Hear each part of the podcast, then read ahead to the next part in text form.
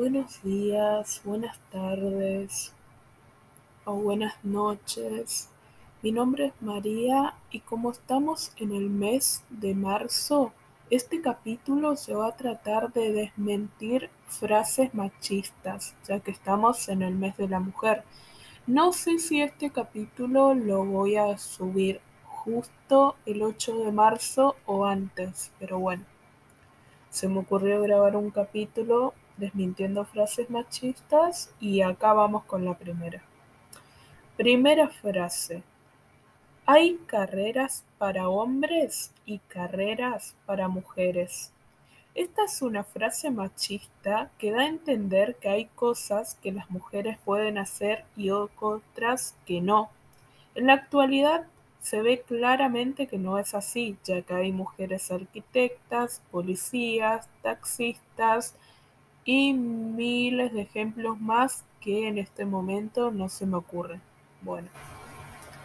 Segunda frase. Detrás de todo hombre hay una gran mujer.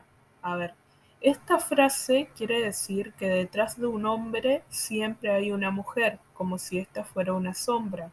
También da a entender que sin una mujer al lado el hombre no sería nada. Puede resultar una mujer no tiene por qué estar en una posición secundaria. Frase número 3. Debería ser más femenina. A ver, esta frase, además de ser antigua, es muy machista el pensamiento de que una mujer siempre tiene que estar perfecta o que tiene que actuar de una manera determinada es algo muy tóxico. Si a la mujer se le dice que se le depile, que no coma tanto o que se vista con ropa incómoda, ¿por qué al hombre no se le pide lo mismo? Lo único acá que es importante es que las mujeres nos tenemos que sentir cómodas y felices con nosotras mismas. Frase número 4.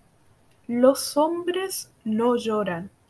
Esta es una frase muy tóxica, dirigida a los hombres. Así como a nosotras se nos enseña a ser perfectas, a los hombres se les enseña a negar o a suprimir sus emociones cuando esto llega a tener repercusiones negativas en la autoestima y en la personalidad. Frase número 5. Se lo buscó por estar vestida de esa manera. Bueno, esta frase es un claro ejemplo de la falta de empatía que tiene la mayoría de la gente, ya sea hombre o mujer.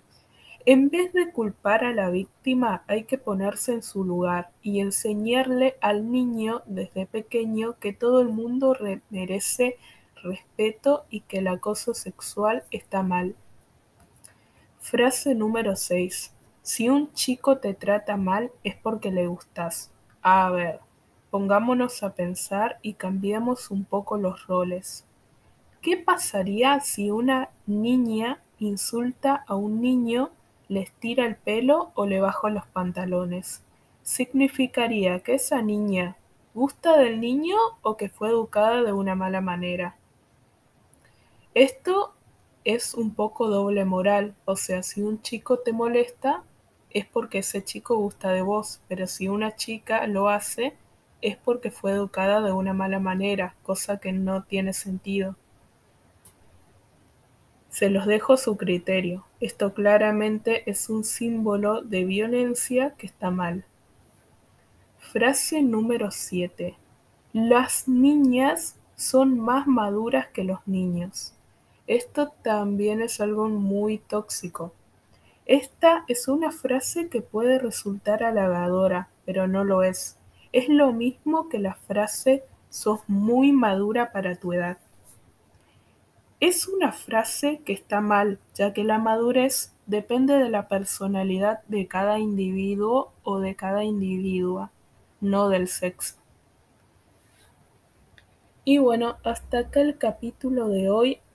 Espero que lo hayan disfrutado y me despido con música de fondo.